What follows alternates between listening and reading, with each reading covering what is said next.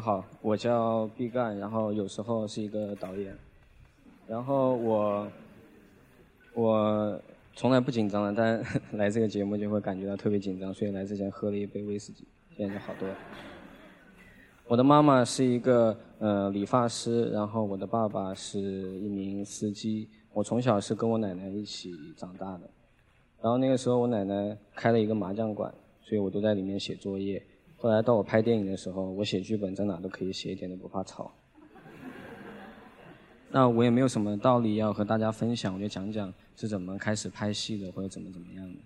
然后我大概是高中的时候吧，嗯，特别喜欢动物，然后我的朋友就送了我一张碟，嗯，叫《导盲犬小 Q》，然后我看见了，我就特别开心，想。想想去有一天可以拍动物什么的，然后同时我的另外一个朋友也送了我一本杂志叫《书城》，里面有很多关于哲学的、艺术的、绘画的、音乐的讨论，我全部都看不懂，但是影评我可以看得懂，因为影评的每一段前面都会有一个故事梗概，那个故事梗概是一个简介，我都可以理解它，所以我一直以为，当时一直以为电影是特别简单的，所以我就开始嗯想用电影去拍拍动物什么的。然后由于成绩特别差，我就读了一个大专，叫叫电视编导。我以为跟电影有关系，发现去了以后是学电视的。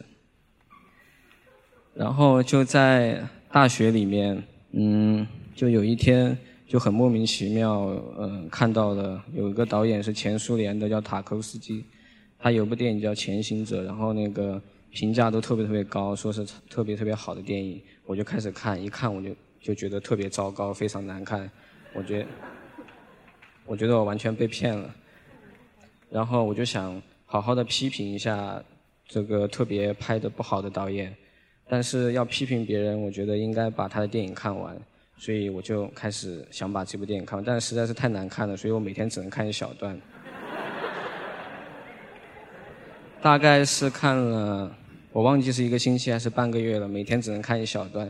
最后一天终于看完了，我觉得特别高兴，我就去食堂吃饭。我心想说：“啊，我终于把它看完了，回来可以好好的收拾它了。”然后在吃饭的时候就突然觉得不对劲，就突然我也不知道，嗯，我也不知道怎么表述那种感觉。直到今天我拍自己真正的第一部长片，包括下一部都是在。在与那个感觉对话，我突然找到了电影的美感是什么，但是我没办法表述，就一直用用创作去去去对话它。然后我后来我就把嗯塔科夫斯基的一个画像放在我的寝室的那个我我床铺旁边，然后有一天嗯学校的领导视察工作进来，就看见那个，然后就说你为什么要把希特勒放在你的那个？放在你的那个床的旁边，我看我看了一下，还蛮像希特勒，然后也不好说什么，我就说我无意的。后来我就开始嗯有我就开始看一些电影，嗯，但是网络上看电影很多时候没有字幕嘛，很多欧洲电影我也看不懂，因为我英语不好，我就只能看一些台湾电影啊，像那里，因为讲中文比较轻松。但是有些电影还是没办法找到我想看的那种电影。当时我生活费很少，所以我也没有钱去买那么多碟来看，没有办法，我就骗我的下铺，我说，每当我觉得一部电影好看的时候，我就会讲出它好看的道理跟我的下铺讲，然后他就会第二天我发现他就会把碟买回来，然后我就跟他一起看，就这样看了好多好多好多的电影。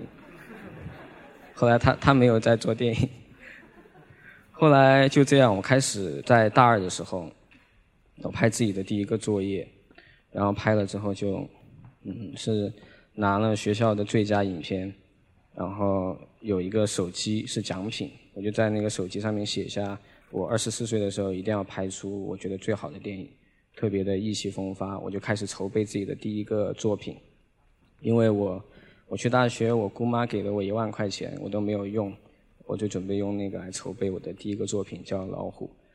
然后我就回家，回家以后，我开始找一个男主角，我希望他是一个中年人，我不希望他是一个小孩，但是我希望他是一个有着老灵魂的、带着孩子气的一个中年人。所以我开始找找找，发现我的小姑父，他在我家是一个嗯比较边缘的人。就是有一次，嗯，我爸爸开出租车，有一次被抢了，被抢了很多钱，然后皮衣也被抢了。三天以后，我小姑父就帮他找回来了，所以我就觉得他好像一个英雄一样。然后突然我回家的时候，发现他就嗯在我奶奶家，他在看一个那个时候是雅克贝汉迁徙的鸟。我在大我在学校的时候已经看过了，因为我喜欢动物嘛。然后我就说你应该换一个频道，换体育频道，我们一起看一个球赛。然后他就说这个是雅克贝汉迁徙的鸟，这个挺好看的。哎，我就发现啊，他为什么会知道这个？我就开始尝试跟他聊天，发现他看过很多书，包括陈凯歌《孩子王》原著小说他都看过。哦，我发现他原来对对电影、对美学是有自己的看法的。我就想让他帮我演电影，然后我就问他，我说。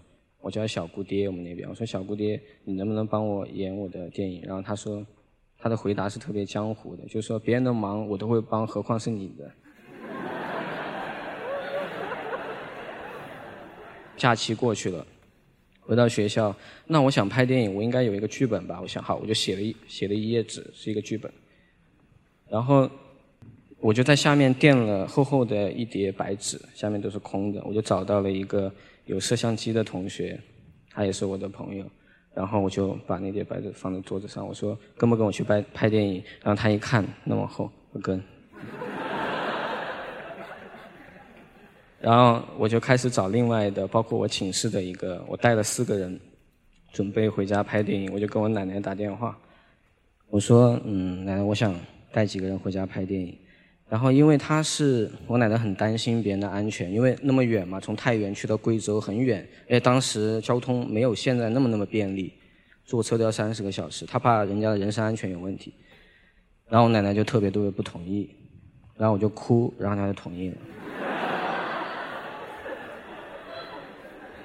好，我就把嗯几个同学带回家，带到开利，然后我发现我根本就不会拍电影，我不知道怎么拍。我每天也不想拍，因为我很懒。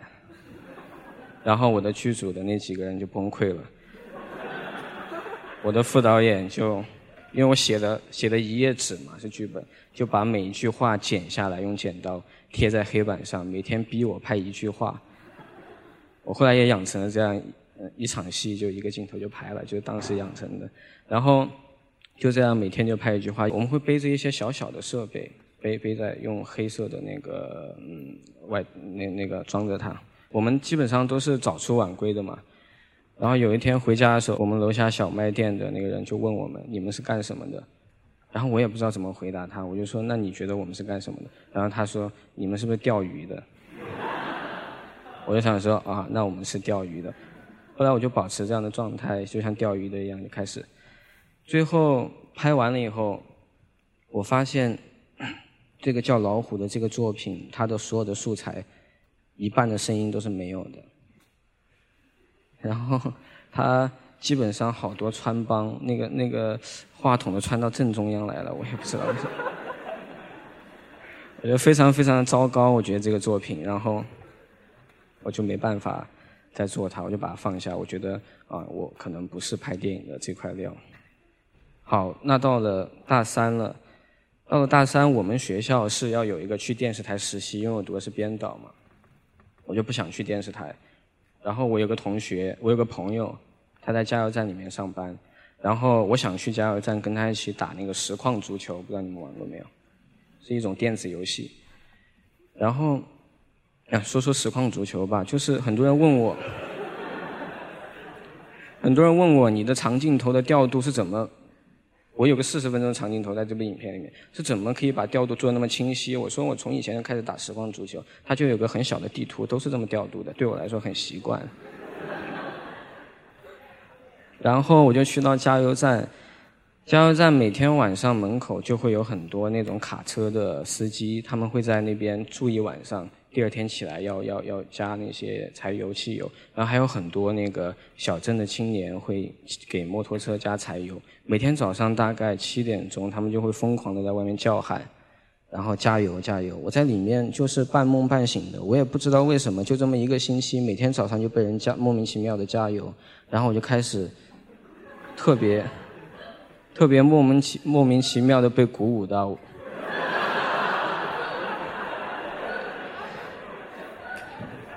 一个星期以后，我就离开那个地方，在那个大巴上要坐很弯、很很很弯曲的路回凯里。我就突然发现，我应该是一个特别会拍电影的人吧，非常有自信，非常有信心。我到现在都不知道为什么这个事情。然后我就开始，嗯，用我的诗，因为我之前写了很多。嗯，像日记的随笔一样的东西，就我一直把它当做是 QQ 空间，但是后来有人告诉我那是诗，我就开始把那些东西，嗯，把我那些很松散的老虎的素材组接起来，我发现它特别有美感，虽然它有一半的声音也还是没有，然后还是那么粗糙，那个穿帮的地方我没有办法，我就把它放大了，所以。很多时候拍的是全景，到那个老虎里面变成特写，而且特别粗糙，像八毫米的实验电影一样。后来特别感激张献民老师还有魏西帝先生，把他选进了那一年的南京影展的主竞赛，我特别感谢。然后当时我二十二岁，然后嗯，我拍完就是弄完这个老虎以后，我就开始回家。回家我就想说，那我现在应该也不是特别着急拍电影吧？我就想说我找一份工作什么什么的，我就开始开始想去找工作。我就跟我的录音师一起开了一个婚庆的工作室在贵阳。我妈妈给了我呃一点钱，然后录音师的爸爸把他家的货车卖了，然后给了他一点钱，还有我师妹，我们三个在经营了一个婚庆工作室，没多久就倒闭了。然后我跟我录音师就搬到了另外一个毛坯的房子里面，那里面我们去旧货市场淘了两张床垫，应该是席梦思的吧。然后，然后我们买了很多那个轮胎，我们把轮胎垫在那个床垫底下，让当床睡。有两个房间，一个有门，一个没有门。因为录音师没有女朋友，所以他睡那个没有门的房间。然后就在那边，我们嗯。我就拍了我的《金刚经》，那是我特别喜欢的一个短片作品，虽然喜欢它的人很少。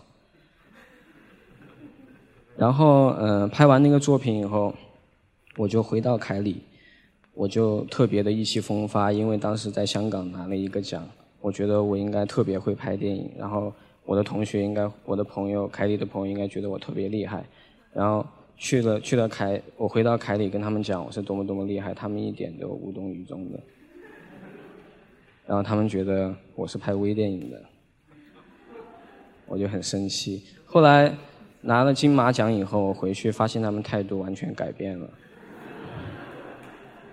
我再次跟他们喝酒，然后其中一个朋友跟他新的女朋友介绍说我是谁谁谁，然后我拿过金马奖啊，我觉得啊，他们终于懂得我在干什么。然后他接着说他拍微电影拍得很好。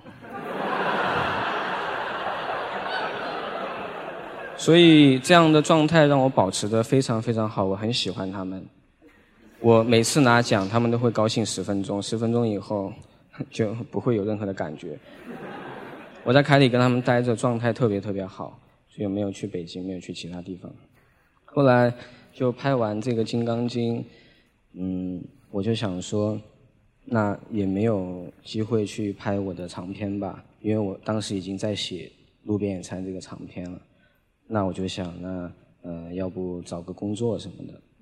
然后我姑妈，我姑妈就在那个，她在客运站上班，就客车汽运站，有一个名额可以让我去考试，只要稍微过一下就可以进去工作。然后我就考，我答应她，我觉得就应该放下所有的东西去好好工作。三十岁再拍电影，考完了第二天，我打电话给我太原的同学，我说你给我买张机票，我马上要走。然后他就给我买了个机票，我就走。嗯，还好我姑妈也没有怪我，因为我也没有考上。我去到太原，然后我帮他拍婚庆，还了他的机票钱。然后我跟我的老师丁建国，我我一直叫他师傅，跟他每天开始酗酒。然后我们两个每天都喝得很醉。后来我就想说去北京找一些投资什么的。然后我就拿着我的剧本，我老师也帮我找了很多投资，都没办法找到。后来我说没办法，那我就继续回到凯里。这回到凯里呢，然后嗯，我就想说，那我也没有机会去拍电影了，我想又找份工作。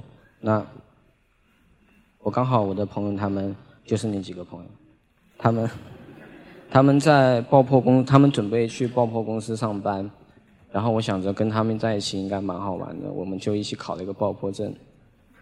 我拿到爆破证的时候，我老师就慌了，然后他就说我可以给你自掏腰包给你钱拍电影。我一想还蛮感动的，然后我就去跟我妈妈讲，我我说我想要拍电影。然后我妈说你要多少钱？然后我说两万块，我妈就觉得我有病。然后她说两万块够吗？我说够了。后来我妈就给了我两万块，然后我师傅给我打了一些钱，我太太也拿了一点点钱，然后还有我的朋友也拿，我就开始开始筹备《路边野餐》这个电影。我把很多我的朋友都叫到凯里来，然后就这么开始拍。我们租了是租了两套房子吧，我记得，嗯。每天晚上我们都会开会，我们墙上画了很多分镜头，然后开会，我就会带他们玩游戏，比如说真心话大冒险，我就要大家讲出他们最羞耻的事情，所以我们在剧组里面我们亲密无间，为什么？因为我们知道相互之间最最最最羞耻的事情，所以我们剧组当时非常协调，然后两个月以后。因为没有没没有任何的资金，两个月以后，大家的情绪和体力都到了一个顶点，我就把剧组解散了。然后我就跟我的录音师、我太太，还有还有我的文学策划，他叫陈，他叫陈记，他从北京又飞回来帮我，我们几个人又开始补拍剩下的百分之三十。然后有一天我们在山上拍戏，然后下很大很大很大的雨，没有地方躲的。然后我们几个就保护着器材在那一直在那淋雨，然后大家都特别高兴，因为我重新又找到了当时拍《金刚经》那种创作的状态，我觉得特别特别好。然后就拍完了，拍完了我就把素材给我的那个小姑父看，然后我就问他好不好看，他说特别特别好看，但是我发现他看的时候全程都在睡觉。后来我们在瑞士诺加诺影展。首映的时候，他和三千个人一起看，然后他就看哭了，看哭了。第一次知道我在到底在做什么。然后他回去的时候就一直在抽烟，我也没有再问他好不好看。然后就拍完素材，我就去到北京，去到北京就开始要做后期的事情。然后几家公司，呃，陆陆续续看过素材以后，他们分别就开始帮助我。然后第一个后期公司的制片。然后就推荐了我的剪辑师给我，他今天也在现场。然后嗯，我就特别不想见。然后我剪辑师呢，当时也特别不想见我。但是我们相互出于礼仪和礼貌，我们还是见了一下。我们选在一个咖啡馆见面，见面一坐下来以后，他告诉我他是学的是造船业。我就觉得，咦，那这样应该蛮会做剪辑的，因为造船嘛。还有很多结构，我就突然觉得还蛮想让他来剪我的电影的。然后我就推荐了他两个电影，一个是塔科夫斯基的《乡愁》，我想让他看看，不是那么呃动作化的剪辑应该怎么样去处理。接着我又推荐他一个法制频道《今日说法》的一档栏目，他就完全懵逼了，他不知道我到底在想什么，所以他就想跟我合作。我们就开始剪我们的那些素材。那个时候我在北京，跟我太太是住在我我师傅丁建国给我们的一个房子里面，是他租的，在北京电影学院的附近，特别特别小，只有一张床。然后隔壁一个大房间是一个女房东，她的脾气特别的暴烈。然后我和我太太，她我们经常没有热水用，我也不敢跟我师傅说，怕他为难。然后。他也不准我们讲话很大声，但是那个房间很小，情绪很容易波动，所以我们每天晚上就用悄悄话来吵架，然后每次都没吵起来。后来有一天我发现，那个房间的路由器的密码被改过了，我就很生气，因为房东不让我们用网了。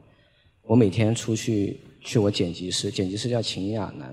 每天出去我去亚楠家剪辑的时候，我就先把那个路由器重启了。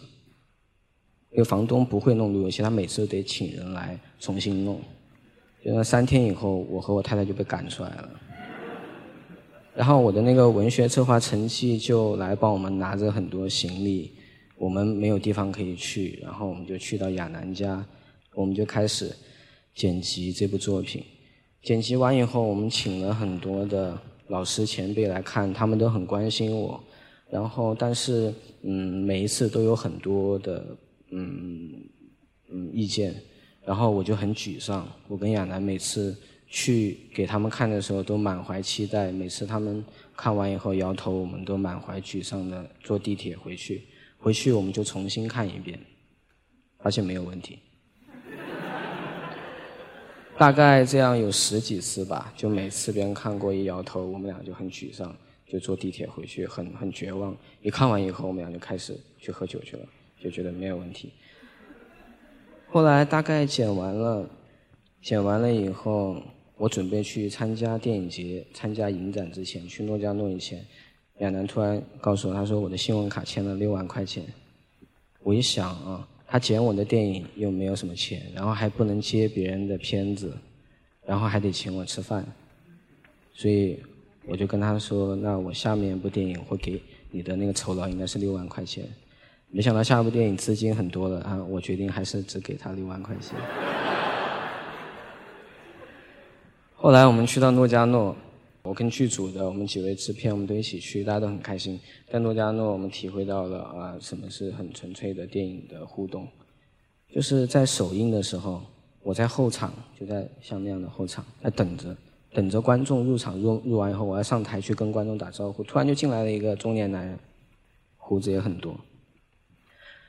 我英语不好，我听不懂他讲了什么，然后讲讲一堆，然后我的制片就特别兴奋。他走了以后，制片就说：“他说他特别特别喜欢我的电影，因为他们看过评那个媒体场，但是他不应该来找我，因为他是评委。”哦，我当时就觉得那可能肯定又会有好的收获，我就没有再把心思放在上面，我就每天去那个诺加诺电影节旁边的那个赌场每天去玩。